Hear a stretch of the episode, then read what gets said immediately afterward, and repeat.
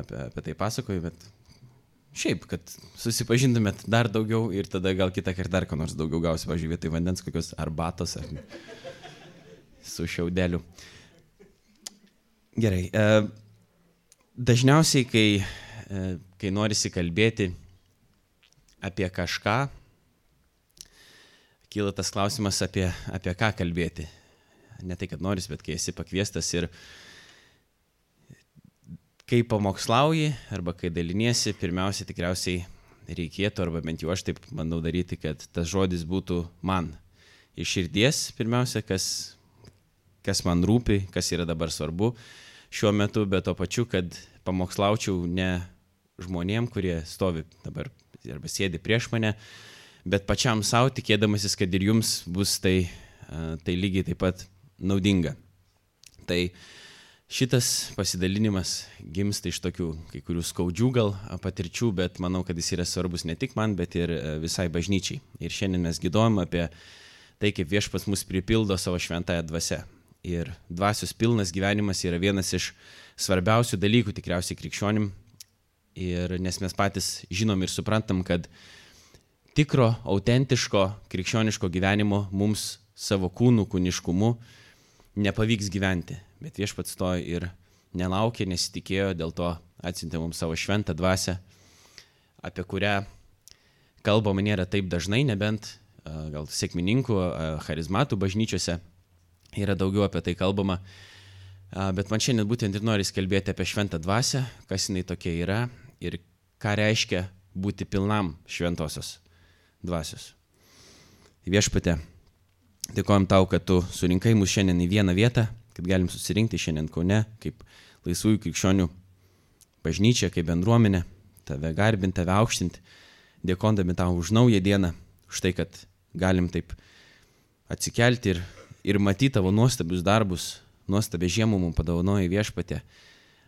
Taip gražu viskas ir visa kūrinė byloja apie tavo rankų šlovę ir niekas Niekas neturi pasiteisinimų, nes visi mato, koks tu esi nuostabus viešpatė, kaip tu nuostabi viską sukūrė ir padarėjai.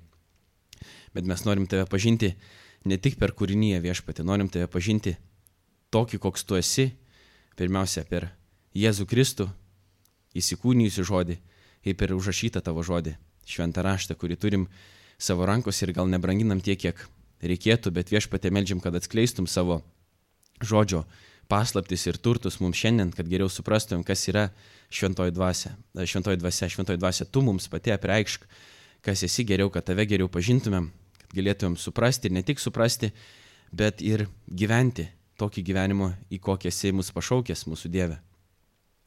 Tai melžiam šiandien aiškumo, melžiam, kad atvertų mūsų ir širdis, ir ausis, kad galėtumėm tave geriau suprasti, išgirsti tavo žodį, priimti jį, aukti tikėjime ir nešti dvasios vaisių, kad ir pasaulis matytų, kad mes tikim tavim, kad mylim tave, ne tik vien tik tai žodžių skelbimu viens kitam ir kitiem, bet taip pat ir savo darbais, karaliu, ko kartais mums dažnai pritrūksta. Tai meldžiu viešpatį, kad pateptų mano lūpas ir protą ir širdį, šiandien nors esu netobulas, viešpatė tavo įrankis, bet kad tu naudotum šiandien mane savo žodžiui pristatyti savo žmonėms, užverk viešpatė ausis nuo to, jeigu kas bus pasakyta ne taip, bet neleis man nukrypti nei kairė, nei dešinę. Ir pripildyk savo šventosios dvasios mane viešpatė, kad kiltų visa šlovė ir garbė Jėzui Kristui, mūsų viešpačiui, kurio vardu ir meldžiu. Amen. Vakar važiuodami iki Bartus iš ryto klausėmės Marijos radio, buvo tokia labai įdomi rubrika Klausk drąsiai. Ir e, vienas iš tokių įdomesnių buvo klausimų ir to pačiu kaip komentarų, kai viena moteriškė vyresnė paskambino ir kunigai atsakinėja, vieną iš kurių aš kažkiek pažįstu pats, kadangi yra tekę susidurti Myklo Romerio universitete, jis tada ten buvo kapelionas, o mes su Agapė ėjom evangelizuoti į Myklo Romerio universitetą, tai turėjom taip ir kažkiek sus, asmeninių susidūrimų. Labai malonus virukas, bet pati mintis Ta, kad ta moteris paskambino ir sako, sus, susirūpinimą išreiškė dabar tokį, sako, mano e, dukra nuėjo į tokią kažkokią keistą bendruomenę ten sėkmininkai jie vadinasi. Ir ten aš irgi vieną kartą nuėjau, norėjau pažiūrėti, kaip ten ir kas, sako, nes man yra baisu. Ir žinokit, iš tikrųjų man buvo ten labai sunku ir baisu. Sako, nežinau, ką daryti, labai keistai jaučiausi, nes ten juk sekta.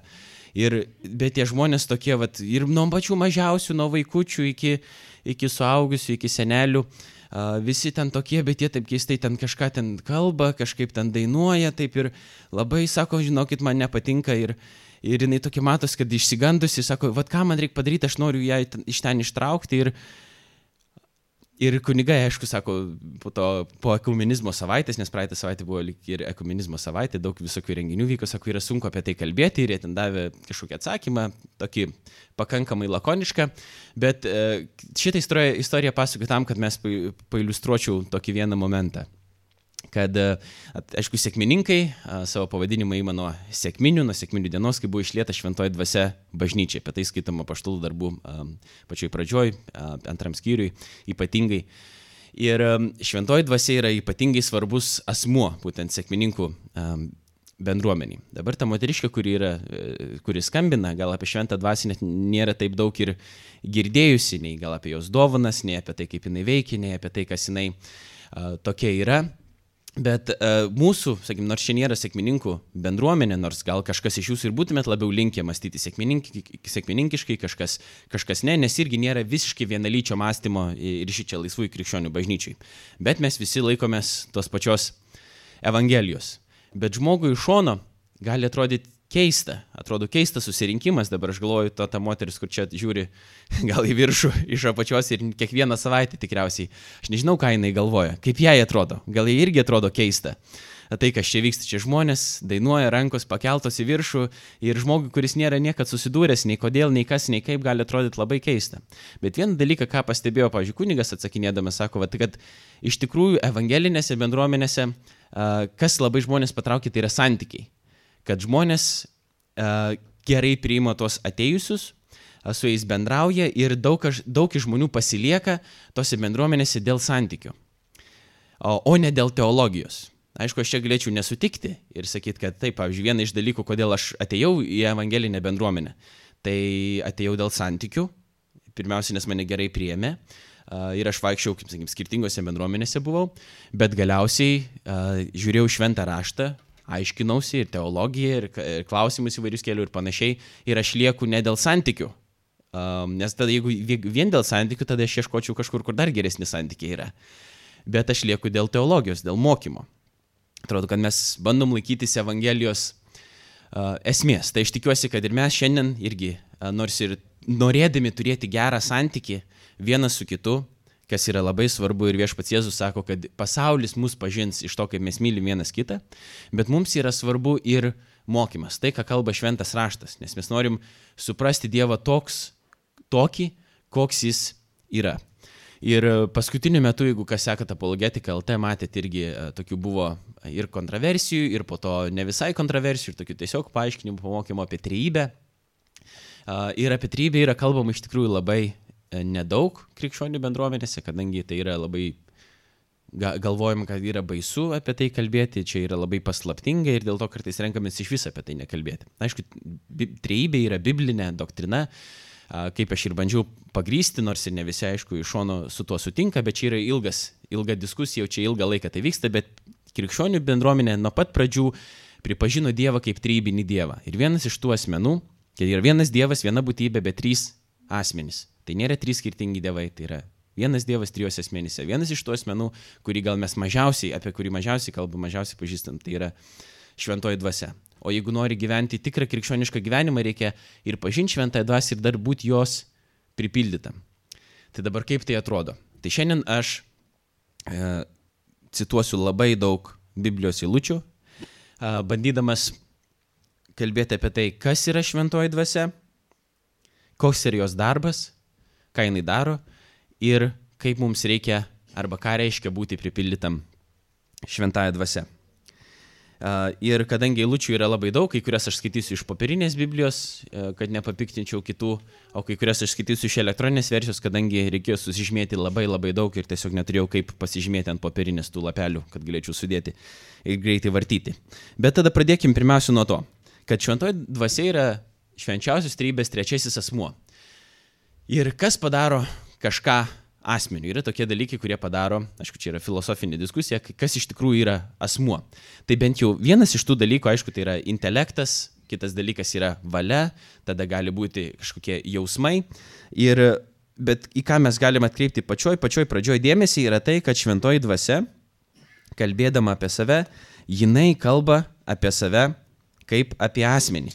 Tai nėra, dabar bandysim atsiriboti, ne neatsiriboti, bet parodyti, kad nėra, tai, nėra taip, kai kai kurie žmonės mano, kad šventoji dvasia yra kažkokia besmenė energija, kurią Dievas siunčia. Šventoji dvasia apie save kalba taip. Kartą, kai jie laikė pamaldas viešpatės garbį ir pasninkavo, šventoji dvasia pasakė, išskirkite man Barnabą ir Saulių darbui, kuriam aš juos pašaukiau. Šventoji dvasia pasakė besmenė būtybė, kažkokia būtis ar energija, jinai negali pati rinktis ir kalbėti. Šventoji dvasia kalbėjo, ne? Tai čia yra tik vienas iš pavyzdžių.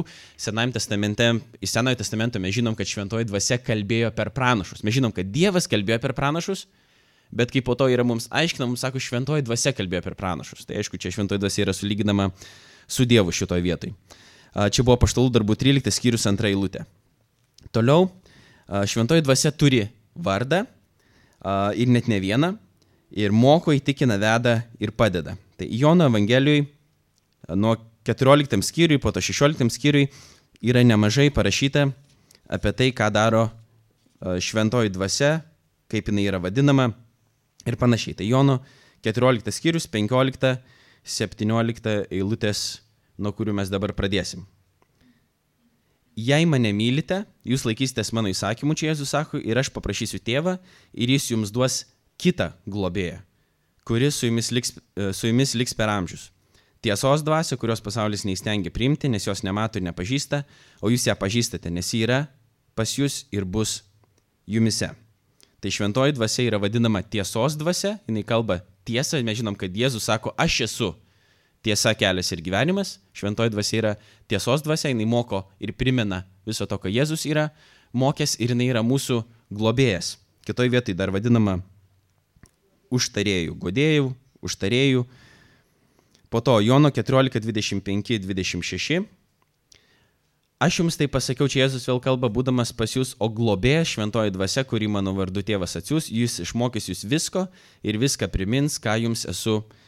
Tai mes jau matom, kad šventoji dvasia apie save kalba kaip apie asmenį ir toliau šventoji dvasia turi konkretų vardą ir net ne vieną vardą ir jinai yra atsiunčiama. Toliau jinai yra intelektuali. Pirmas laiškas korintiečiams, tai turi intelektą, gali mąstyti, suprasti, rinktis, daryti įvairius darbus. Pirmas korintiečiams, antras skyrius, 10-11 eilutės. Ir po to bus laiškas romiečiams, jeigu norėsit verstis ir ten. Dievas mums tai apreiškia per dvasinės dvasia visą ištyrę ne Dievo gelmes, kurisgi žmogus žino, kas yra žmoguje, nei ne paties žmogaus dvasia. Taip ir to, kas yra Dieve, nežino niekas, tik Dievo dvasia. Dievo dvasia visą ištyrė.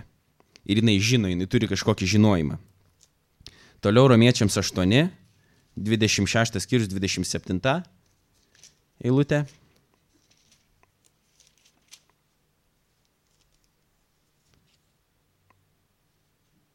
O dvasia ateina pagalba mūsų silpnumui. Mes juk nežinome, ko turėtume deramai melstį, todėl pati dvasia užtarė mus neišsakomais atodusiais.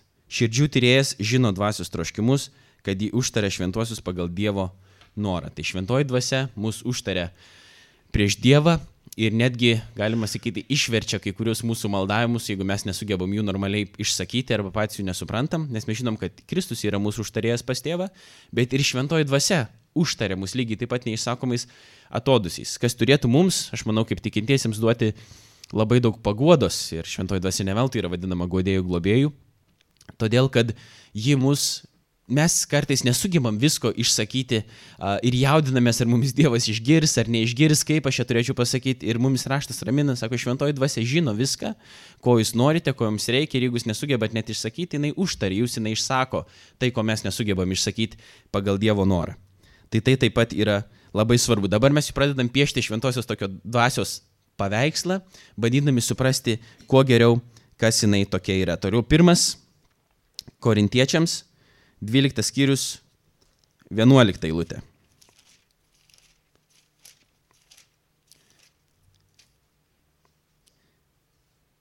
Ir visa tai veikia ta pati dvasia, kuri dalyja kiekvienam atskirai, kaip jai patinka. Čia yra kalba apie šventosios dvasios dovanas, kad šventoji dvasia turi valią ir jinai pati gali nuspręsti, kaip reikia išdalinti dvasios dovanas. Šventoji dvasia ne tik duoda dvasios dovanas, bet jinai pati nusprendžia, kaip, kam ir ko ir kiek reikia. Kadangi jinai yra Dievas, jinai irgi viską žino, jinai žino, ko reikia bažnyčiai statydinti ir jinai gali padovanoti savo dovaną kiekvienam pagal savo valią, tai yra pagal Dievo valią, taip kaip jai patinka. Šventoji dvasia turi jausmus. Efeziečiams ketvirtas skyrius, 30 eilutė.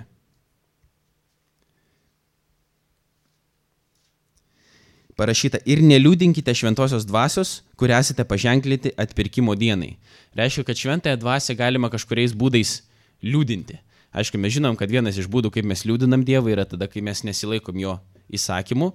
Ir pagrindinis Dievo įsakymas yra mylėti savo viešpati Dievą visą savo širdimi, visomis jėgomis, visą sielą, visų protų ir mylėti savo artimą kaip patį save. Tai jeigu mes nemylim savo artimo, mes nuo to pradedam irgi ne šventame rašte kitose vietose yra parašyta tai, kad jeigu jūs nesugebat mylėti to žmogaus, kurį matote, tai kaip jūs mylėsite tą Dievą, kurio nematote nes mums yra labai lengva sakyti, mes mylim Dievą, nes kaip ta meilė pasireiškia. Niekas nepatikrins, jeigu aš sakau, aš myliu Dievą savo širdyje. Ir Dievas sako, mes galim patikrinti, kaip tu myli Dievą. Pirmiausia, pažiūrėkim, kaip tu myli žmonės. Jeigu tu myli žmonės, tada galim daryti kažkokią prielaidą ir išvadą, kad tada tu gebėsi mylėti ir Dievą kažkuriuo būdu. Ir jeigu mes nemylim savo artimo, mes nesugebėsim mylėti ir Dievo ir tada liūdinam šventą dvasę. Toliau jinai yra atskira nuo tėvo ir sunaus. Šia yra, kas yra svarbu, kad šventoji dvasia nėra kažkoks, nėra trejybės asmenys suplakti į vieną. Tai yra trys skirtingi asmenys ir čia buvo labai didelis, kaip sakyti, diskusija pačioje pradžioje krikščionybės, kaip tai atrodo ir Nikijos susirinkimas vykęs ketvirtam amžiui ne įtvirtino trejybės doktriną, bet bandė ją išgrininti, nes jau ankstyvieji krikščionys garbino trejybinį Dievą ir netgi buvo jį patyrę, pavyzdžiui, per Jėzaus krikštą Jordane. Jėzus buvo krikštiemas, šventoji dvasia ant jo leidosi, o tėvas iš dangaus kalbėjo. Visa trejybė buvo patirta ir matoma jau žmonių esančių ten. Bet kaip dabar reikia visą tai suprasti ir mes žinom, kad protų iki galo mes niekada nesugebėsim suvokti trejybės ir netgi amžinybėje daugiau bandysim su, suprasti ir suprasti ir suprasti Dievą. Bet mes žinom, kad Dievas yra vienas, nes netgi, kai Jėzus buvo paklaustas, koks yra didžiausias sakymas, buvo pasakyta šiame Izrael, klausyk Izraelį, tavo Dievas yra vienas. Ir tada buvo pasakyta, todėl mylėk savo Dievą visą širdimi ir visai, vis, visą kitą. Bet to pačiu mes turim uh, Evangelijoje pagal matą didįjį paliepimą, iš ko mes turim tokį didelį akstiną evangelizaciją, skelbti gerąją naujieną. Jėzus sako, kad štai esu, uh, aš esu su jumis, būsiu vis, per visas dienas ir eikite, krikšti, mokykite viso, ko aš esu jūs išmokęs ir eikite, krikštikite vardan tėvo, sunaus ir šventosios dvasios. Sako, vardan. Vienas yra vardas ir tada sako, ir išvardina tris asmenys. Tai mums atrodytų, kaip tai gali būti, jeigu sakai, vienas čia vėl klaida gal kokia padaryta ar ką, bet čia nėra jokia klaida. Čia vėl atspindi tai tą trejybinį mąstymą jau Naujojo testamento rašytojų, kai mums yra sakoma, ne čia Jėzus pats sako, ne tik, kad e, rašytojai tai užrašė, bet Jėzus pats sako, kad eikite ir darykite mano mokiniais visų tautų žmonės, krikštydami juos vardan tėvų, sunaus ir šventosios dvasios. Tai jau turim tokį pirmą paveikslą apie šventąją dvasę, kokia jinai yra. Ji kalba apie save pirmų asmenių, turi vardą, moko įtikina, veda, padeda, yra intelektuali, turi jausmus, turi valią, yra atskira nuo tėvų ir sunaus bei jiems lygiai. Vien pažiūrėjus į tas eilutes, kur kalba apie šventą dvasę. Toliau mes skaitom apie šventą dvasę, kad jinai yra Dievas. Jinai nėra kažkas mažiau už sūnų ar kažkas mažiau už tėvą. Ir aišku, mums kyla tada klausimų, kaip reikia suprasti, kai šventoji dvasia arba sunus, pavyzdžiui, sako, kad aš, kai Jėzus sako, aš imu tik to, ką tėvas man duoda ir vykdau tėvo valią, tada šventoji dvasia irgi ima tik to, kas yra iš sunaus ir nedaro pati iš savęs. Tai čia yra jų klausimai, kaip veikia trejybė. Bet kitose vietose lygiai taip pat mes matom, kad šventoji dvasia yra visiškai drąsiai ir labai aiškiai prilyginama Dievui. Jeigu atsiverstume paštalų darbų penktą skyrių, nuo trečios iki ketvirtos eilutės ten yra parašyta taip. Kai Ananija su Safira bandė šiek tiek pagudrauti ir atidavė ne visus pinigus apaštalams, nors nieks jų neprašė, jie nusprendė parduoti savo nuosavybę ir tada atiduoti tik dalį ir dalį pasilaikyti savo. Ir čia yra rašoma tai, Petras paklausė, Ananijo, kodėl šetonas užvaldė tavo širdį? Kodėlgi tu pamelavai šventai dvasiai, pasilaikydamas dalį gautų pinigų? Argi negalėjai sklypo savo pasilaikyti? Ir argi pardavęs negalėjai laisvai tvarkytis? Tad kamgi tu taip sugalvoji savo širdyje? Juk tu pamelavai ne žmonėms, bet Dievui. Petras sako, kad Ananijau tu pamelavai šventai dvasiai ir po to patikslina, kam jis pamelavo, kodėl tai yra taip svarbu. Sako, tu pamelavai ne žmonėms, bet tu pamelavai pačiam Dievui. Toliau, jeigu žiūrėtumėm dar į tą patį pagrindimą, galėtumėm žiūrėti į vairias skirtingas vietas, apie, kur yra rašoma, kad šventoji dvasia turi įvairias dieviškasias savybės. Aš dabar kiekvienos tos eilutės nepraeisiu, jeigu norėsite, aš galėsiu atsiųsti nuorodas, galėsit patys pažiūrėti, bet jinai turi tokias, uh, tokias savybės kaip um, amžinybė, jinai yra vadinama amžinąją šventąją dvasia, čia yra laiškė Hebrajams 9 skyriui 14 eilutėje yra laikoma, kad jinai yra visa žinanti, jinai va, ištyrė Dievo gelmes ir, ir kitoje vietoje yra rašoma dar kitaip. Jono, pavyzdžiui, 16, 13, 14. Jeigu norite šitą, šitą dabar greitai perskaitysiu. Jono 16, 13, 14. Kai ateis toji tiesos dvasia, įves jūs į tiesos pilnatvę, ji nekalbės iš savęs, bet skelbs tai, ką bus išgirdusi ir praneš, kas turi įvykti, jį pašlovins mane, nes jums iš to, kas mano ir jums tai paskelbs. Visa, ką tėvas turi, yra mano, todėl aš jums pasakiau, kad jiems iš to, kas mano ir jums tai paskelbs. Kai ateis tiesos dvasia, ji ves jūs į tiesos pilnatvę. Tai šventoji dvasia geba vesti į tiesos pilnatvę ir tada mes susidurėm jau vėl su šita vieta, kad jinai ima iš to, kas yra Jėzaus, Jėzus ima iš to, kas yra tėvo, bet Jėzus turi viską, ką turi tėvas. Tėvas turi absoliučiai visą žinojimą, Jėzus turi visą žinojimą, šventoji dvasia turi visą žinojimą. Toliau, šventoji dvasia yra šventa, dėl to jinai yra vadinama, yra šventa, šventoji dvasia. Ir jos yra toks, irgi čia ne vardas pavardė, kaip kai kuriems gal reikia sakyti, taip pat kaip ir Jėzus Kristus nėra vardas pavardė, bet šventumas yra vienas esminių Dievo atributų. Jeigu reikėtų išskirti vieną atributą, kai kurie teologai sako, kad vienas, tai tas pats svarbiausias, pirminis, pats pirmasis Dievo atributas turėtų būti šventumas. Nes Dievas yra šventas, šventas tai reiškia atskirtas, jis yra kitoks. Ne? Dėl to mums yra tai labai svarbu irgi suvokti, kadangi kitoje vietoje yra parašyta šventajame rašte, kad mes esame visi nusidėję ir stokojam Dievo šlovės. Mums trūksta, mes nesam šventi kaip Dievas. Dievas yra visiškai šlovingas, jis yra absoliučiai šventas, jame nėra jokios dėmesio, jokios nuodėmės, o mumise yra. Ir Dievas, būdamas šventas, negali priimti to, kas yra sutepta, kas yra netyra. Ir čia mes jau susidurėm su visa ta problematika, tada kaip žmogus gali būti išgelbėtas. Ir žinom, kad kas yra neįmanoma žmogui, tas yra įmanoma Dievui. Dėl to Jėzus Kristus ir atėjo, priėmė kūną, numirė už mus, paėmė mūsų nuodėmės tam, kad mes galėtum gauti jo teisumą ir šventumą ir būti kartu su šventu tėvu. Bet šventoji dvasia ir lygiai taip pat yra šventa. Jis yra vadinama šventąją dvasia, nes jinai yra Dievas jinai irgi yra nesutepta, jinai irgi yra be nuodėmės ir jinai, mes irgi kalbam dabar jau teologiškai, jinai mus pašventina. Mes žinom, kad yra išteisinimas ir pašventinamas du tokie, galima vadinti, žingsniai krikščionių gyvenime.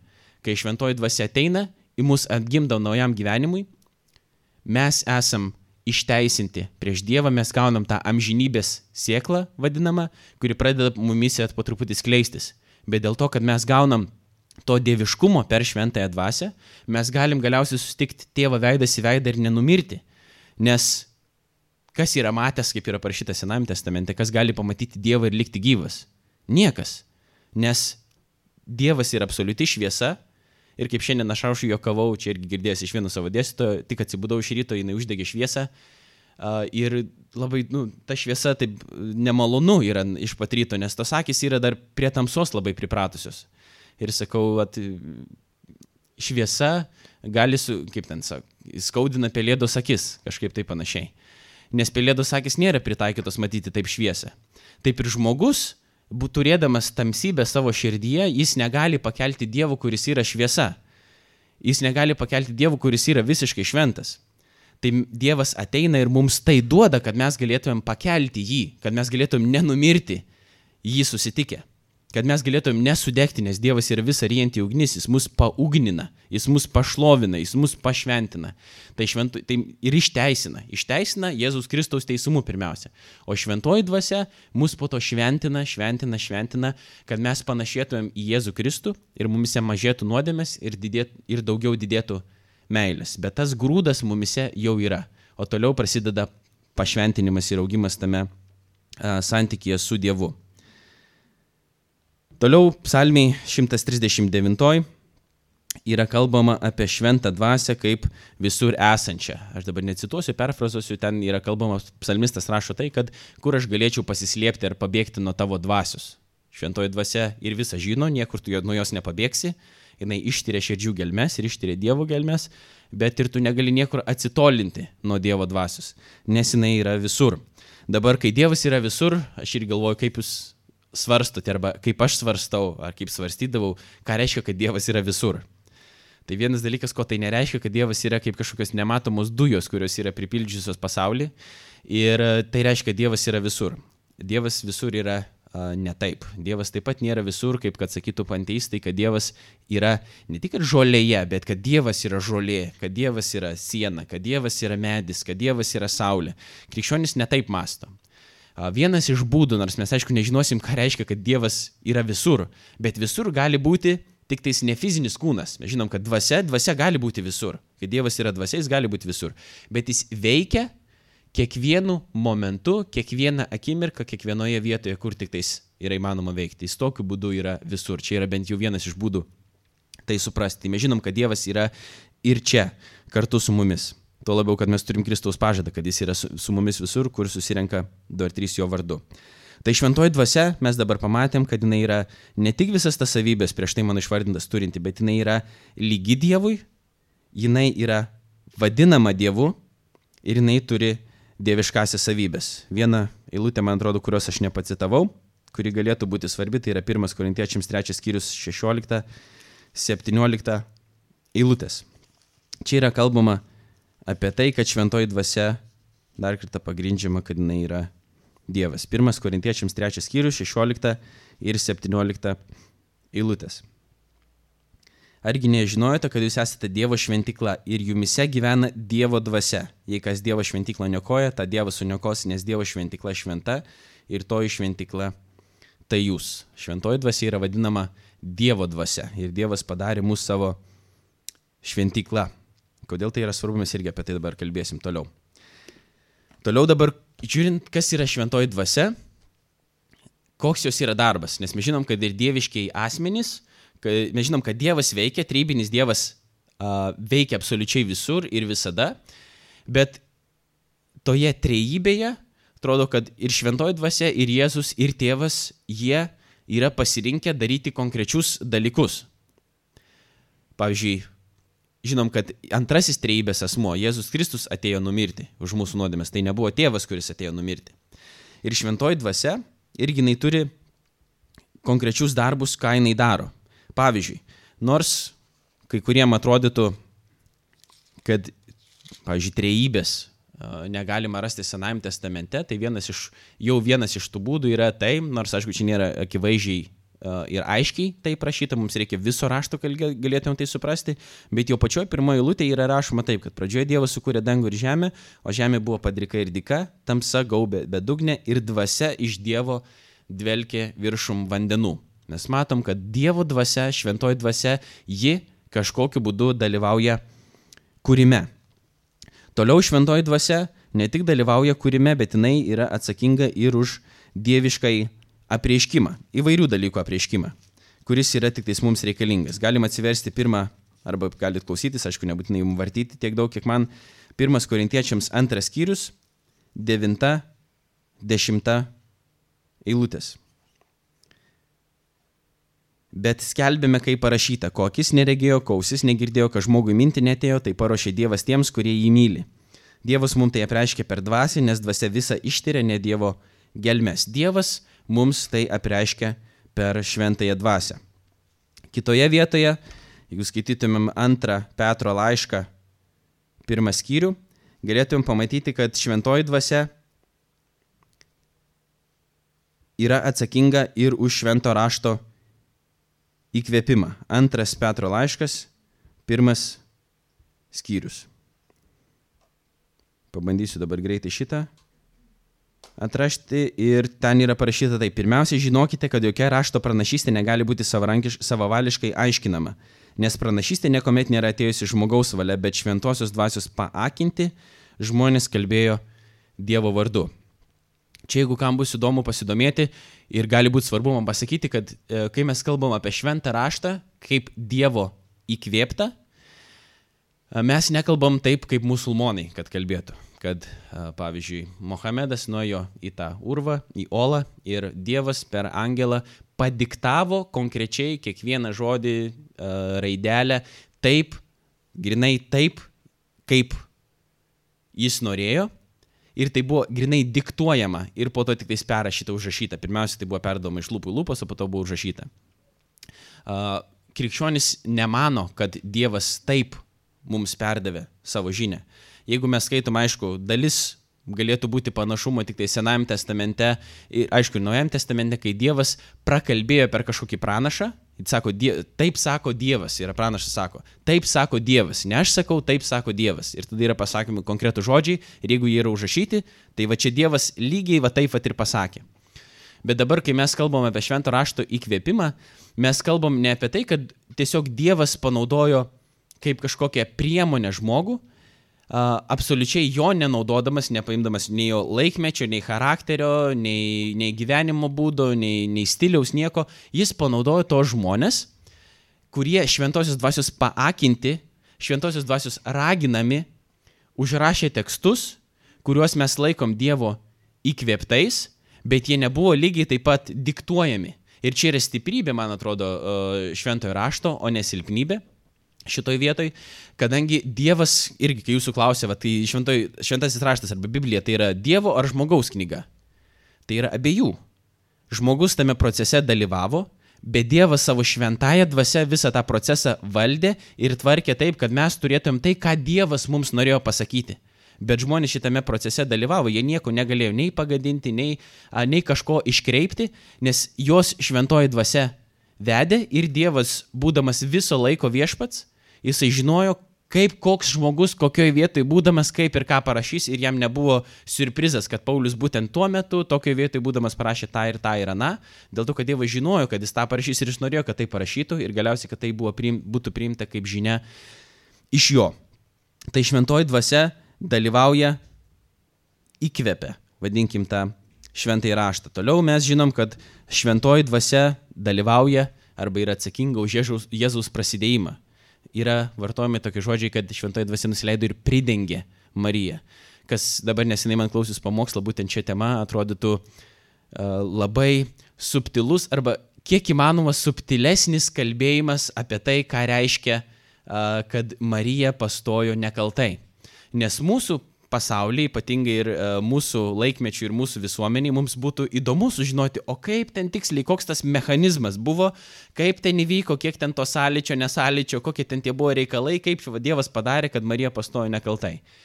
Šventas raštas nėra suinteresuotas to grinai mechanizmu, yra suinteresuotas to, kad tai yra Dievo darbas, konkrečiai šventoji dvasia, ir labai pasakyta subtiliai, pridengė Mariją ir Marija pastojo viskas. Daugiau mums nieko nereikia žinoti nereikia jums malsauti, koks ten buvo iki galo mechanizmas, mes žinom, kad Dievas yra atsakingas, jisai ją pridengė, nekaltai, tame nedalyvauja joks fizinis vyras ir šventoji dvasia yra uh, atsakinga už Jėzaus prasidėjimą šitoj žemėje, kaip turinti žmogišką prigimtį, nes mes žinom, kad Jėzus, jis būdamas Dievas, jis yra amžinas, bet priimdamas žmogaus kūną, jis turėjo gimti. Toliau šventoji dvasia uh, yra atsakinga už dvasinį atgimimą. Ir žinom, kad kai Nikodemas sustinka su Jėzumi ir jie kalbasi, Nikodemas turi įvairių klausimų, jis buvo rašto aiškintojas, mokytojas. E, ir Jėzus jam pasako, kad kas netgims iš vandens ir dvasios, tas neįs dangaus kar... nematys dangaus karalystės. Tai šventoji dvasia yra tai, kas mus atgimdo naujam gyvenimui. Kai mes, sakim, skelbdami Evangeliją, kartais sakom, kad tau reikia priimti Jėzų į savo širdį. Aišku, čia yra visiškai nauja kalbėsina, šventajame rašte mes to niekaip nerasim. Čia yra tiesiog susiformavęs toks leksikonas mūsų krikščioniškas, kur mes jau žinom, ką reiškia, o ką, jeigu mes kalbam su to žmogumis, tai gal nieko jam nereiškia tas pats žodis. Bet mintis yra ir net ne visai tiksliai mes kalbam, nes ne visai Jėzų mes raginam priimti jeigu turim omenyje, kad tau reikia atgimti iš aukšto, bet kad tau reikia priimti šventosios dvasios darbą tavyje, nes šventoji dvasia turi tave atgimdyti. Bet kadangi šventoji dvasia yra, Jėzus sako, čia yra mano šventoji dvasia, Dievo šventoji dvasia, tai yra Kristaus dvasia kitoje vietoje, netgi sinonimiškai vartojama, šventoji dvasia mus atgimdo, e, bet kadangi jinai yra taip artimai asocijuojama su Kristum, mes sakom, kad vat, Kristus mūsų širdyje kažkaip taip. Tai bet šventoji dvasia, jeigu kalbėtum jau tiksliai, jinai yra atsakinga už mūsų dvasinį atgimimą.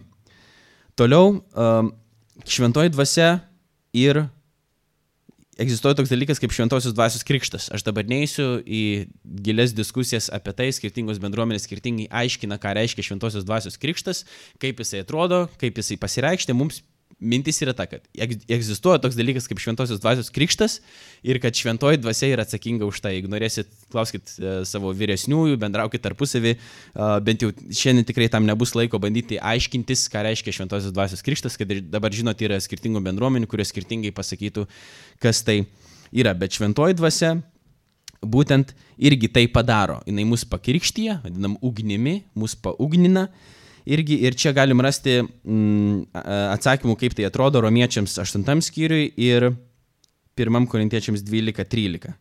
Romiečiams 8.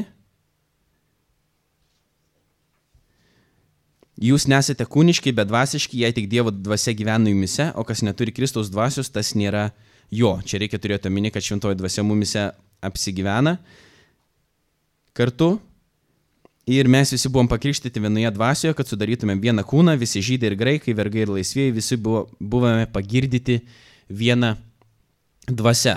Kitoje vietoje dvasia yra vadinama irgi tokiu kaip laidu, laidininku, kuris mus sujungia su Dievu ir pasirodo, šventoji dvasia mus jungia ir vieni su kitais, nes e, mes visi buvome pagirdyti viena dvasia - žydai ir graikai. Ir nors, aišku, žydams iš pradžių atrodė, kad išgelbėjimas ateina tik pas juos, nes Dievas tai pirmiausia buvo apreiškęs ir tai iš tikrųjų išgelbėjimas prasideda nuo žydų, taip yra parašyta, Jėzus pats buvo žydas, bet šventoji dvasia po to yra išliejama visam, visam pasauliu ir tada jau nebėra žydo ir graiko, mes visi esam Dievo vaikai. Toliau, kalbant apie šventą dvasę, kas gali būti įdomu ir naudinga mums žinoti, yra tai, kad uh, irgi pirmam laiške korintiečiam 12 eilutėje uh, 12 skyriui nuo 4, nuo 4 iki 11 eilutės yra kalbama apie šventosios dvasios dovanas.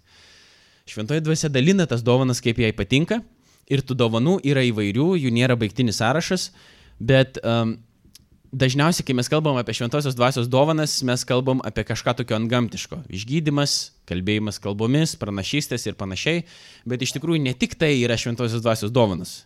Šventosios dvasios dovana yra ir davimas, ir patarnavimas, ir šitų dovanų Neipatingai taip žmonės nori, ypatingai gal davimo ir patarnavimo, bet šventoji dvasia irgi tokias dovanas duoda ir įgalina tai padaryti. Tai pirmas korintiečiams, vėlgi 12,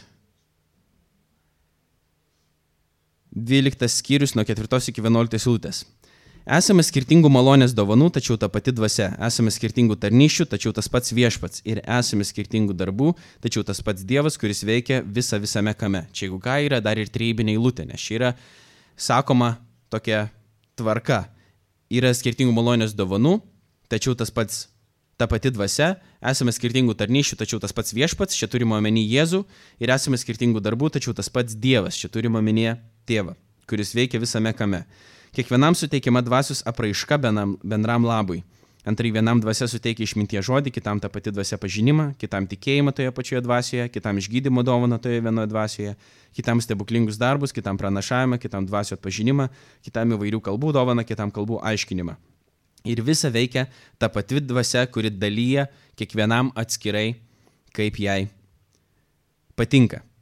Tad šventoji dvasia mus, mums, mus apdovanoja dvasinėmis dovanomis, kurios, kaip čia yra parašyta, pirmiausia yra skirtos ugdyti bažnyčiai. Tai jeigu jūs turit kokią nors dvasios dovaną, kai kiekvienas atgimęs iš dvasios kokią nors dovaną turi, klausimas tik yra kokie, kiek ir kaip, bet kiekvienas iš mūsų turim kažkokią dvasios dovaną, kurią mes turėtumėm pirmiausia naudoti, ugdyti bažnyčiai. Tarnauti, duoti, um, jeigu yra duota kažkam pranašystės dovana pranašauti, nors aš neaišku, nežinau, ar visi sutinka, gal kiti galvoja kažkas, kad šitos dovanas yra pasibaigusios, bet čia neverta į tą diskusiją dabar šiuo metu eiti, bet kad dvasia duoda dovanas konkrečias ir kiekviena iš tų dovanų pirmiausia yra skirta ne pasirodyti kažkam, ne, uh, pirmiausia ne savo, nors kai kurios dovanas yra naudingos ir savo ugdyti, bet galiausiai uh, pirminė jų priežastis ir tikslas tų dvasios dovanų yra ugdyti bažnyčią, kad mes galėtume būti tvirtas, stiprus Kristaus kūnas, gebėdami mylėti vienas kitą ir taip tarnauti viens kitam ir pasauliui, kad žmonės galėtų matyti, kad iš tikrųjų mes esam nuo Dievo. Toliau, dabar mes jau einam į pabaigą tos antros sekcijos ir galiausiai apie dvasios pripildytą gyvenimą kalbėsim. Ir čia dabar yra toks kaip e, perėjimas link to. Kadangi šventoji dvasia, jeigu atsiverstume laišką Galatams, šventoji dvasia, jinai mus įgalina gyventi dvasiškai. Dabar kai kurie, turiu vieną dabar, sakytum, nesenai tikėjusi draugą, kuris sako, nežinau, ar man bus, ar aš sugebėsiu išlikti tame kelyje, kaip man išeis čia dabar vaikščioti, kaip man išeis a, tikėti ir išsilaikyti, ir nekalbant jau apie skelbimą. Ir vienas iš dalykų, kurių reikia nepamiršti, nors tai yra labai sunku, bet Dievas ir nesitikė, kad mes patys, kaip aš jau minėjau pačioj pradžioje, visą tai sugebėsim padaryti. Šventoji dvasia yra ta, kuri mus įgalina gyventi tikrą ir autentišką krikščionišką gyvenimą ir vargas mums, kai mes tai pamirštam. Ir aš prisipažinsiu, šiandien nesenai buvau užmiršęs visus tos dalykus ir tikrai buvo vargas. Labai didelis vargas, kuris dar ir dabar dar nebesijaučia pasiekmes uh, to vargo. Kai, band, kai bandai daryti kūniškai ir po truputį, po truputį galvoji, kad gerai tiek daug visokių dalykų ir dėl Dievo, ir atrodo su Dievu, bet iš tikrųjų per mažai atkreipimo laiko į tai, į savo asmeninį gal santykių su Dievu, į praš, nuodėmį išpažinimą, prašymą, kad Dievas pripildytų šventosios dvasios ir per didelis tiesiog lėkimas ir užsisukimas. Ir tada rezultatas išeina visiškai netoks, kokį norėjai. Ir šventoji dvasia mus įgalina gyventi dvasiškai. Galatams 5 skyrius 16-18 eilutės. Aš sakau, gyvenkite dvasia ir jūs nepasiduosite kūno geismams. Mat kūno geismai priešingi dvasiai, o dvasios kūnui jie vienas kitam priešingi, todėl jūs nedarote, kaip norėtumėte. Bet jei leidžiatės dvasios vadovaujami, jūs nebesate įstatymo valdžioje. Čia rašoma yra konkrečiai tai, kad jeigu mes turime kažkokių kūniškų aistrų ir gal yra apeliuojama ir į seksualinės aistras, tai mūsų kūniškumas taip veikia ir visi su tuo kovoja kažkurio būdu. Ir šventoji dvasia tik ji gali padėti mums susitvarkyti su savo įvairiom kūniškom aistrom, aišku, ne tik uh, seksualiniam. Ir toliau šventoji dvasia mus taip išlaisvina, nes mes žinom, kad Kristus, mes kalbame apie Kristų kaip laisvintoją, bet šventoji dvasia mus taip išlaisvina ir nuo to gal ir vardas laisvėjai krikščionis, kad mes nebesam įstatymo valdžioje, mes esame malonės valdžioje dabar, būdami vedami Kristaus dvasios link Kristaus, kad būtų pašlovintas tėvas. Ir toliau mes ne tik esame įgalinami gyventi dvasiškai, tiesiog, kad gyventum dvasiškai, bet Dievas mums duoda galimybę ir nešti kažkokį vaisių, kad matytųsi rezultatas mūsų gyvenime. Ir po to tas, tą rezultatą, to vaisių mes galėtumėm dalinti su kitais. Čia yra parašyta taip, kad dvasios vaisius yra meilė, džiaugsmas, ramybė, kantrybė, malonumas, gerumas, ištikimybė, romumas, susivaldymas. Tokiem dalykam nėra įstatymo, kurie yra Kristaus Jėzaus tie nukryžiavo savo kūnus su aistromis ir geismais. Jei gyvename dvasia, tai ir elkimės pagal dvasę. Nesivaikykime tušios garbės, nerzinkime vieni kitų, nepavydėkime vieni kitiems. Jis sako, kad jeigu mes esame vedami šventosios dvasios, mūsų gyvenime turi matytis kažkoks vaisius. Čia yra šiek tiek tokia griežta eilutė krikščionims, kuri gal mums neipatingai patiktų, nes pasakyti, kad aš turiu santykių su Dievu yra netaip ir sudėtinga, nes kas gali patikrinti, čia sako mano asmeninis reikalas, ką tu žinai, aš gal širdyje tikiu. Bet tada Paulius mums sako, kad jeigu tu tikrai tiki, jeigu tu esi atgimęs iš aukšto, jeigu tavyje gyvena šventoji dvasia ir tu gyveni tą šventąją dvasę, bent jau kažkiek turėtų tavo gyvenime tai rodytis tokiu dvasios vaisiumi, kaip meilė, džiaugsmas, ramybė, kantrybė, malonumas, gerumas, ištikimybė, romumas, susivaldymas. Jeigu mūsų gyvenime to nėra rasta, mes turim tada savęs perklausti, e, koks tas mano santykis yra su Dievu, kiek aš gyvenu dvasios vedamas ar aš esu visiškai tai užmiršęs ir dabar tik vienintelį dalyką, ką aš galiu padaryti, tai pasakyti, deklaruoti žodžiu, kad aš turiu santyki su Dievu. Nors niekam taip netrodo.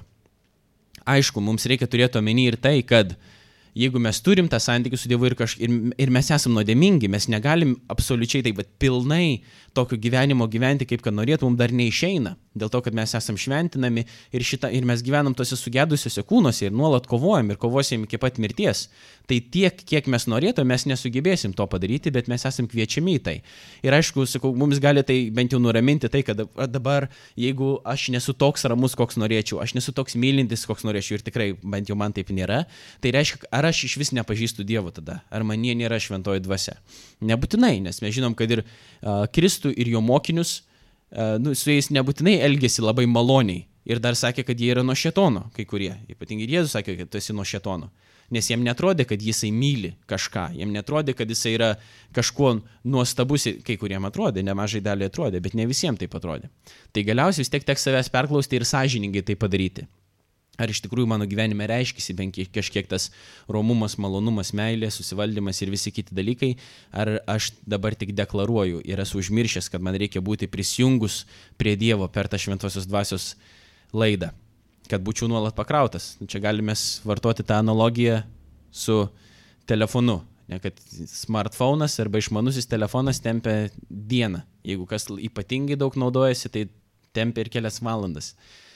Ir jeigu tu esi atsijungęs, jeigu telefonas yra ilgai atjungtas nuo maitinimo šaltinių, nepakrautas, jis galiausiai numirs.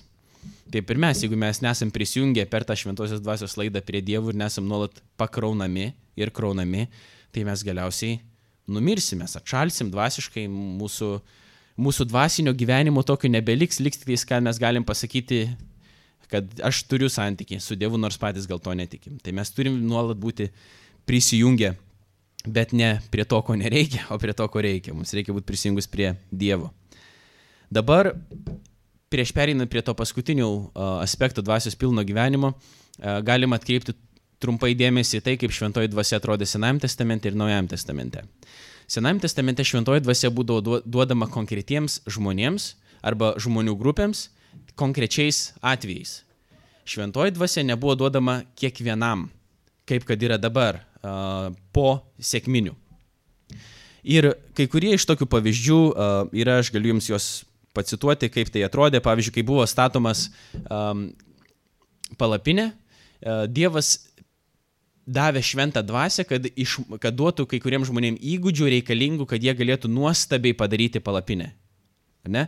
Ir kad žmonės patys negebėjo to padaryti, bet Dievas davė savo dvasius, kad jie galėtų padaryti tinkamai, nuostabiai tą darbą, kuris buvo reikalingas kuris buvo reikalingas atlikti. Ir, pavyzdžiui, Dievo šventykloje buvo, Dievo šventykla buvo pripildyta Dievo šlovės. Ir mes tai skaitom metraščių knygoj ir po to Ezekielio knygoj. Aišku, ir daugiau yra vietų, bet aš dabar pabandysiu atsiversti metraščių knygą ir paaiškinti, kodėl tai yra svarbu. Dar tiesiog pailustruodamas, dar perėdamas prieš to, prie to irgi apie tai, kaip šventoji dvasia būdavo duodama konkretiem žmonėm konkrečiu metu. Skaičių knyga 11 skyrius. Tada viešpats tarė Mozijai, parink man 70 Izraelio seniūnų, vyrų, kuriuos laikai žmonių seniūnais ir apskaitininkais, ir atves juos prie sustikimo palapinės. Te užima jie ten savo vietą draugė su tavimi. Aš nužengsiu ir su tavimi kalbėsiuosi, paimsiu tave gaubiančios dvasios ir suteiksiu jos jiems. Jie ne žmonių naštą su tavimi, kad nebereikėtų visą vienam nešti. Mozai buvo sunku vienam nešti tą naštą, Dievas sako, surinktų žmonių, aš jiems duosiu savo dvasios, jie padės tau nešti tą naštą. Net jau tada matom tokį prototipą į Naujojo testamento principą, kad mes negalim vieni patys gyventi krikščioniško gyvenimo. Dievas sako, aš žinau, kad jūs patys negalit vieni patys. Ne tik, kad vienas Mozė negali, sako, tu vienas negali, tau reikia žmonių, kiti, kurie tau padėtų. Mes matom irgi, kodėl yra bendruomenė svarbi ir reikia labai saugotis krikščionims kad netaptumėm tais vadinamais um, vienišiais, kurie galvoja, kad viską supranta, vieni viską žino, 2000 metų uh, krikščionybės istorijos yra nieko verta. Aš čia staigi viską pergalvau, perskaičiau septynias Biblijos eilutės, paklausiau ten dviejų per YouTube vaizdo įrašų ir dabar tapau visko absoliučiai specialistas ir atsiskyriau nuo visų bendruomenių ir dabar sugebu vienas pats jau tikrai pažinti Dievą, o visi kiti tai niekada jo neieškojo ir nepažino. Ne, mums reikia žmonių. Lygiai taip pat, kaip mes ir tarnystėje, mums reikia pagalbos, mes negalim vieni patys to daryti.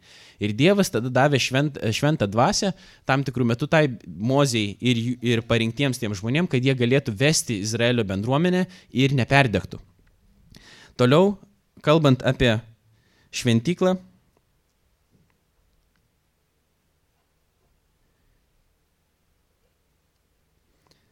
antrojo metrašių knygų yra rašoma taip. Saliamonui baigus maldą, ugnis nužengė iš dangaus ir sudegino deginamąją atnašą ir aukas. Viešpatė šlovė pripildė namus. Kunigai negalėjo eiti viešpatės namus, nes viešpatė šlovė buvo pripildžiusi viešpatės namus. Visi izraelitai pamatė nužengiančią ugnį ir viešpatė šlovė į namus, polė knipsti ant žemės ir garbindami ir dėkodami viešpačiui tarė, nes jis geras, nes, jo ištikimoji meilė amžina.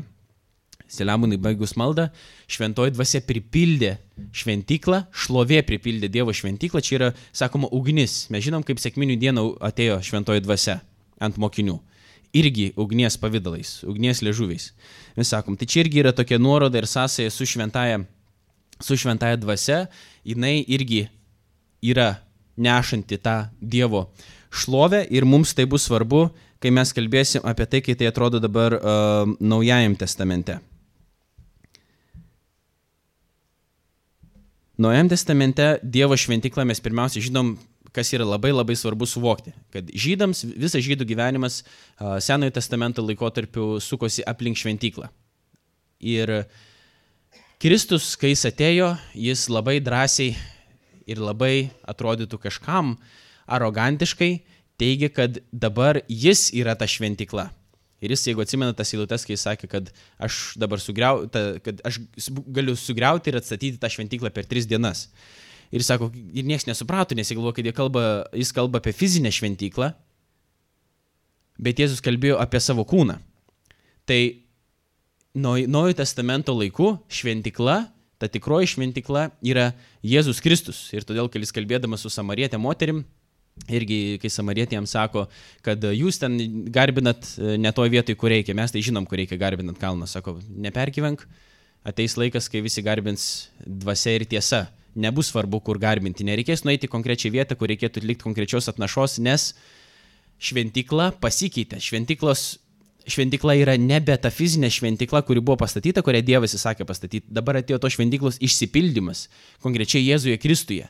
Bet kas yra įdomiausia, kad tuo visa tai nesibaigė. Jėzus išėjęs pas tėvą, jis uh, palieka, atsiunčia mums savo šventą dvasį, mes rašte skaitom, kad dabar dvasia padaro mus savo šventiklą. Nu, čia viena yra iš e, tų prielaidų leidžiančių mums rinktis belekur. Nelietuvišką žodį pasakysiu. Mums nėra svarbu, kur, kur mes galim rinktis, nes mes kur susirenkam, ten yra Dievas kartu su mumis, man, mums nebūtina eiti į konkrečią vietą, kažkurio, nes šventoji dvasia yra visada su mumis, jinai yra mumise, jinai yra padarius mūsų kūnus savo šventikla mes matom tokią progresiją. Bet dabar klausimas yra, ar iš tikrųjų mes elgiame su savo kūnais kaip su dvasio šventikla. Ir va čia kelia tą klausimą uh, Paulius. Sako, ar jūs darot, ar jūs iš tikrųjų suprantat, kad dabar Dievas yra padaręs jumis savo šventiklą, kad jūs, jumis apsigyvena šventoji dvasia. E, ir jeigu suprantat, tai kodėl darot nesąmonės su savo kūnais? Sako, jums reikia būti pripildytai šventosios dvasios. Ir dabar mes būtent apie tai ir kalbėsim. Dar aišku, reikėtų man priminti, priminti tai, kad krikščionis ir yra tas, arba reikėtų gal kitaip formuluoti, kad nėra tokio žmogaus, kuris būtų krikščionis, bet neturėtų šventosios dvasios.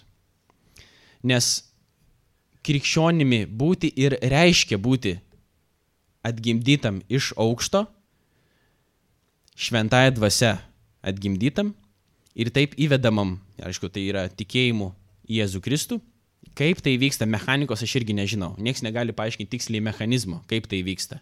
Kokiu metu Dievas pasirenka, kada tai padaryti, bet tai vyksta atsakant į Dievo kvietimą tikėti Jėzumi Kristumi ir sekti juo. Ir kažkuriuo metu Dievas padaro tą realų pokytį mūsų gyvenimuose, kad mes matom, kad jau nebe mes vien gyvenam, bet mumise yra kažkas kitas. Mumise gyvena šventoji dvasia kurią mes galim liūdyti, kurią mes galim slopinti. Ir atsimenat, iš pradžių būna labai didelis užsidegimas tik, tik įtikėjus ir dabar Marija čia priminė mums irgi, kad reikėtų prisiminti mums tą pirmąją meilę ir tai yra be galo sunku. Dėl to, kad šventoji dvasia mes nesam pripildyti šventosios dvasios, nes jeigu būtumėm, tai mes ne, ne tiek jaustumėm tai jausmu ar emociškai, bet mes suprastumėm, žinotumėm ir išgyventumėm tą tikrą Kristaus meilę, kuri lietųsi per kraštus ir mes norėtumėm skelbti visam pasauliu. Ką aš ir bandysiu parodyti. Ką reiškia, koks yra rezultatas to, kad žmogus yra pripildytas šventąją dvasę. Tai tas, kuris yra atgimdytas šventąją dvasę, tai yra ne iš savo jėgų, bet Dievo. Dievo jėga ir Dievo norų, tik tai žmogui atsakant į jo kvietimą, nes Dievas nori, kad visi būtų, išge, visi būtų išgelbėti, šventoji dvasia kiekvieną žmogų traukia, jeigu mes atsakom, Dievas yra ištikimas savo žodžiu ir jis mumis atgimdo kažkada jisai sugalvoja kažkokiu metu. Tai dabar šventą dvasę turi kiekvienas krikščionis, nes krikščionių būti tai reiškia būti atgindytam šventąją dvasę, tikėjimu Jėzų Kristų. Ir dabar tam pagrysti galima pasakyti, kad uh, galima atsiversti romiečiams 8 skyrių 90 eilutės.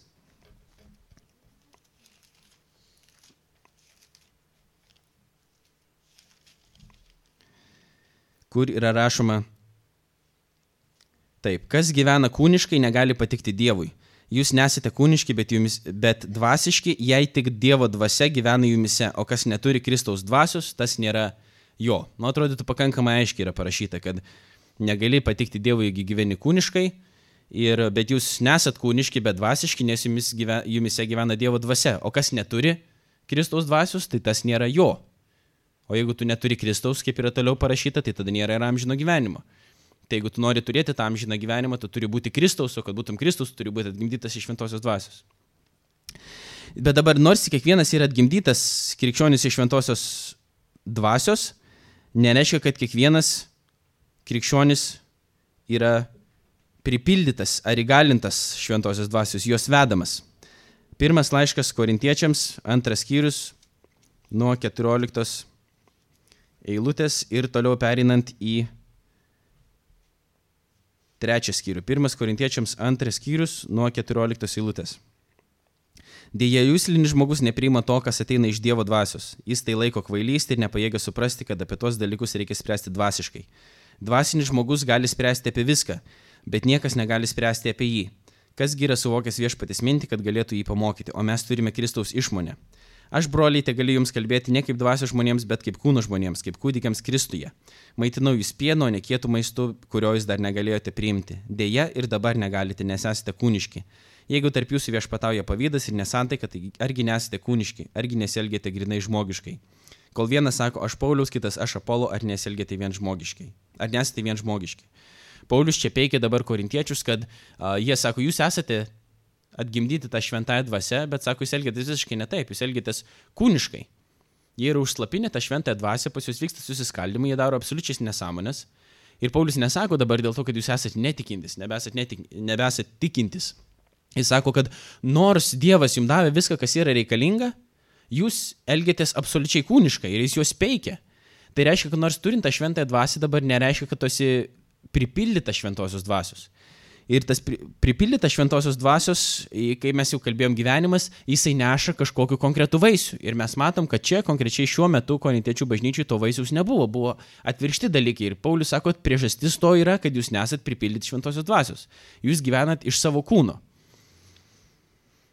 Toliau.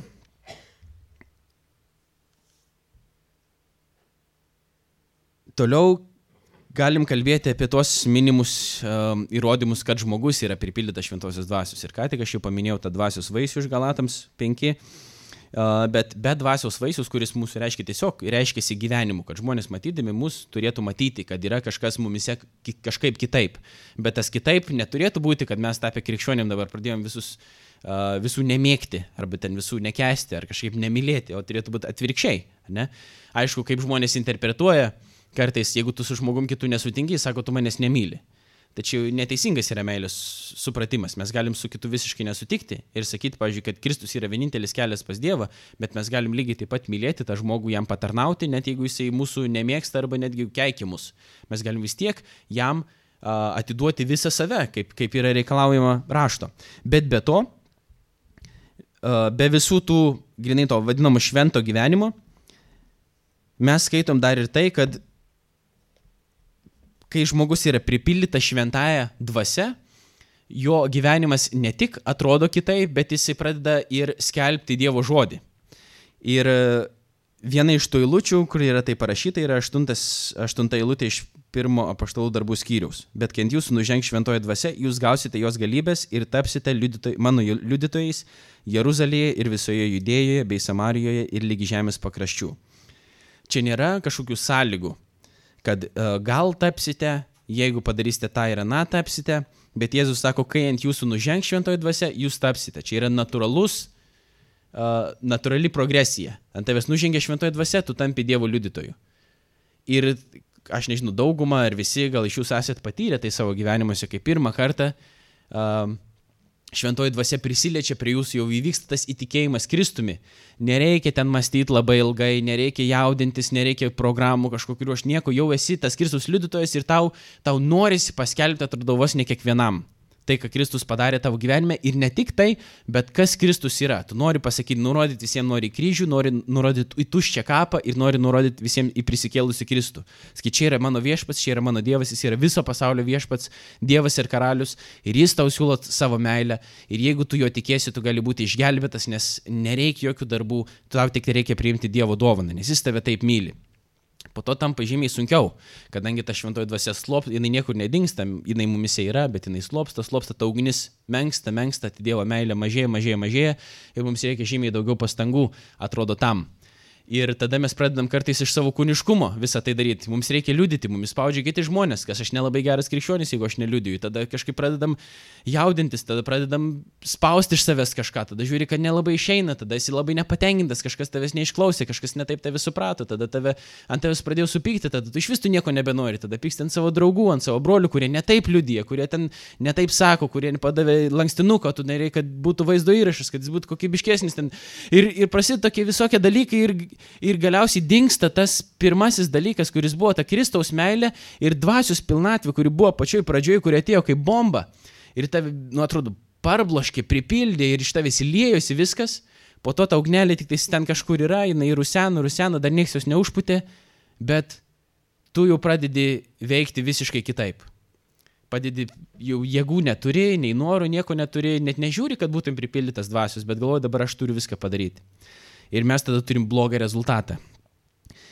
O vienintelis dalykas, kaip šventoji dvasia gali būti, pirma, tokia, kaip Kristus nori, kad mes būtum, tai yra šventa pasaulyje, neždama meilės, ramybės, gerumo, džiaugsmo vaisių, tai pirmiausia, mes turim būti matomi, kaip mes gyvenam iš to, o po to mes turim ir skelbti visą Kristaus gerąją naujieną savo žodžiu bet mes galim tik tuos abu dalykus, iš kurių, kuriuos mus uh, reikalauja turėti ir daryti Kristus, tai galim padaryti tik tai šventąją dvasę. Jūs matote, koks Kristus yra nuostabus, kad jis ne tik, kad reikalauja iš mūsų dalykų, bet jis visą laiką reikalaudamas duoda mums resursų, kaip mes galim tai padaryti.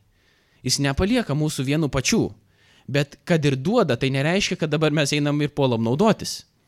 Nes, nežinau, galite įsivaizduoti tokią situaciją, kai darot pirmą kartą kokį nors darbą, jums paveda kokį nors darbelį, ten skaldyti malkas kokias nors.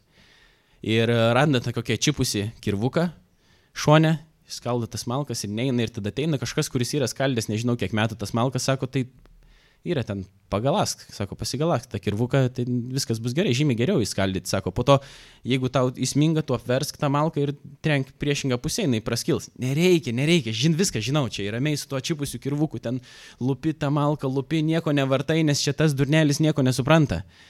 Nu, visi resursai yra, yra išmonė, yra žinios, tau tai reikia paklausyti, nueiti ir padaryti. Bet tu geriau žinai. Tu žinai geriau, kaip viską reikia ir tada kankiniesi, nervuojasi, pirštai nubrozdinti, ant to, to žmogaus nekenti dar, kuris tau aiškiai nors gero nori. Tai taip ir mes kartais elgiamės. Kristus visus resursus yra davęs, sako, tau reikia melstis, išpažinti savo nuodėmes, priimti mano meilę, priimti mano šventosios dvasios pripildymą, nes mes to išprovokuoti negalim ir eiti ir daryti tada tai, ką aš pasakiau. Ir mes tiesiog, aš neturiu darbų, aš neturiu pakankamai laiko melstis, man gėda išpažinti savo kai kurias nuodėmės yra, o viešpatė aš tada dėl to esu toks negeras, aš negaliu priimti tavo meilės ir tada tu manęs tikrai nepripildytum tokio prastų savo šventosios dvasios.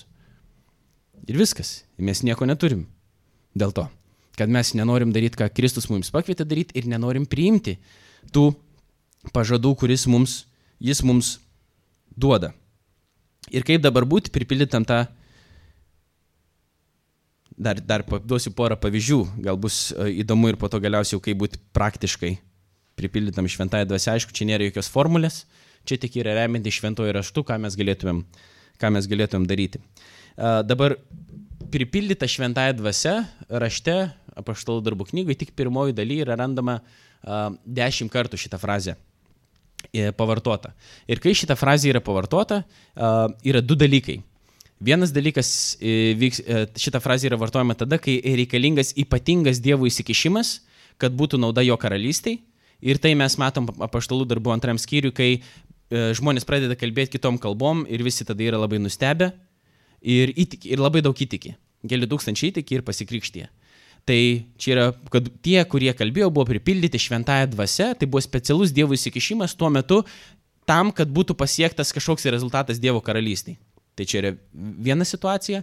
Ir antra situacija, kai yra vartojamas šitas, šita, šitas žodžių junginys pripildyta šventąją dvasę, tai yra, kai kalbama yra apie a, kažkokius žmonės, kurie po to buvo drąsus Dievo žodžio liudytojai, kurie skelbė drąsiai, išmintingai ir po to netgi gavę į nosį džiugaudavo. Arba kai užmėtė akmenim steponą, pavyzdžiui. Tai čia vienas yra iš šitų, čia ir yra vienas iš šitų pavyzdžių.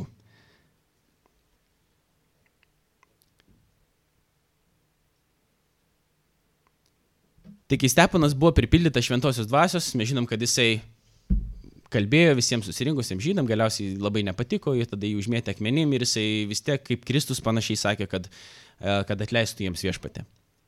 Tai kas iš mūsų galėtų tai padaryti savo jėgom, kai mes ne tik nekalbam apie tai, kad mums kažkas norėtų užmušti, nes Lietuva nieks mums dar kol kas atrodo nenori užmušti už Kristaus žodžių skelbimą, bet gali pavadinti va, durniais, netolerantiškais, dar kažkokiais ir jau tada yra labai sunku, jau tada nelabai norisi kažką bedaryti, norisi geriau sėdėti tada ramiai namuose ir kad niekas tau, ne, ne, nu, kaip sakyti, nelystų į tavo tas smegenis ir ne, nelestų, kaip sako, nelestų smegenų.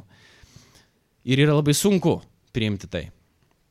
O dabar mes skaitom apie tokį steponą, kurį užmėtė akmenim ir kuris sugebėjo dar pasakyti, kad atleistų viešpatį jiems už tai, ką jie padarė. Ir jis sugebėjo tai padaryti tik tais dėl to, kad jis buvo pilnas šventosios dvasios. Ir tik būdami pilni šventosios dvasios mes galim skelbti Dievo žodį drąsiai, be baimės, daryti tai išmintingai. Ir dar jeigu net, sakykime, yra atsakas nelabai malonus, mes galim džiugodami grįžti namo, įsikėpti blynų, papasakoti visiems, kad aš skelbiau uh, apie Jėzų, tiem ir tiem gavau vinuosi, bet e, nieko tokio, nes e, vilkimės, kad viešpats juos išgelbės. Ir mes savo kūnu to tikrai nesugebėsim padaryti. Tai galiausiai dabar, ką mums reikia daryti arba ką mes galim, nes uh, kai kurie norėtų ir gal kai kurie vat, naujai religiniai judėjimai to patraukia žmonės, kad yra duodamos uh, labai aiškios taisyklės ir formuluotės, kaip, kada ir ką reikia daryti, kad būtų tas, tas, tas ir anas. Krikščionybė taip neveikia, kadangi krikščionybė yra santykis su Dievu. Ir kadangi tai yra santykis, mes santykiai neturim jokių formulių, mes turim tik principus. Mes esam kiekvienas kitoks, Dievas yra tas pats, bet mes esam kiekvienas kitoks, mes negebam kiekvienas lygiai taip pat prieiti prie Dievo, mes negalim, negalima pasakyti, kad aš darau taip, tai dėl to tu turi lygiai daryti taip pat ir tada viskas bus taip, kaip man kad buvo. Nes Dievas su mumis kaip su skirtingais asmenimis palaiko santykis šiek tiek skirtingai, bet mes turim bendrus, bendrus principus. Tai agapė tai būdavo vadinama tokiu dvasiniu kvepavimu. Tai nėra, sakau, formulė jokia, bet tai yra remiantis bibliniais principais, ką mums reikia, ką mes galim daryti, kad galėtum būti įgalinti šventosios dvasios. Tai pirmiausia, mums, aišku, reikia išpažinti savo nuodėmes. Tai einant pas viešpati, kad pripažinti, žinant, kad viešpats Dievas viską žino, kad šventoji dvasia ištyria mūsų širdis ir kad mes nieko nuo jo nepaslėpsim. Nes jeigu mes norim būti pripildyti šventosios dvasios ir mes turim pasilikę ten va čia šiukšlių krūvą, tokia tik tais nu, viršų atkapstę, kaip uh, Ananijas su Safyra sakė, kad gerai, čia yra visi pinigai, iš tikrųjų buvo ne visi pinigai. Ką tu bandai apgauti? Sako, taigi tu meluoji Dievui. Nereik bandyti apgauti, sako, tau niekas net neprašė vis tų pinigų atnešti. Atnešė tai kam, nes norėjo pasirodyti, kad yra geresnė negu yra ir mes kartais taip norim padaryti. Turim išpažinti visas tas, iškvėpti tas nuodėmes, vadinamas. Ir tai aišku yra daroma prieinant prie Dievo maldoje. Mes turim būti su juo santykyje, mesdamės iškvėpti Dievui tas nuodėmes ir tada įkvėpti jo atleidimą, jo meilę. Ir tikėjimu priimti tai, kad jis mus pripildys savo šventąją dvasę. Bet tas pripildymas šventąją dvasę yra įmanomas tik tada, jeigu mes praleidžiam laiko su Dievu, jeigu mes būnam su juo.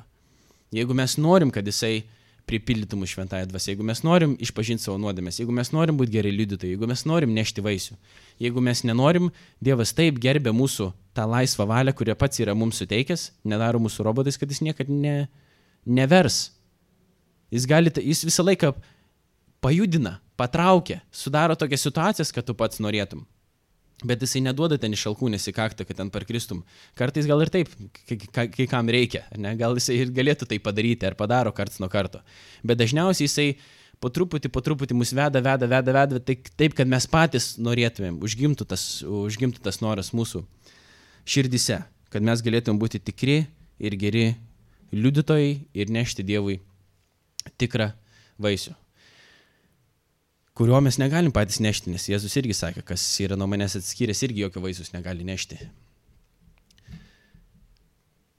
Tai aš viliuosi, kad šiandien buvo bent jau šiek tiek naudinga pažvelgti, labai aišku, čia yra trumpai, nors gal jums netrodė trumpai, pažvelgti tai, kas yra šventoji dvasia, kad ji yra, aš pažiūrėsiu, nepažiūrėsiu, aš geriau perbėgsiu akimis greitai per tai ir priminsiu, apie ką kalbėjau šiandien kad šventoji dvasia yra trečias trejybės asmuo, kad yra vienas Dievas, viena būtybė esanti trijose asmenyse. Būtybė ir asmenys nėra tas pats dalykas. Tai yra vienas Dievas trijose asmenyse.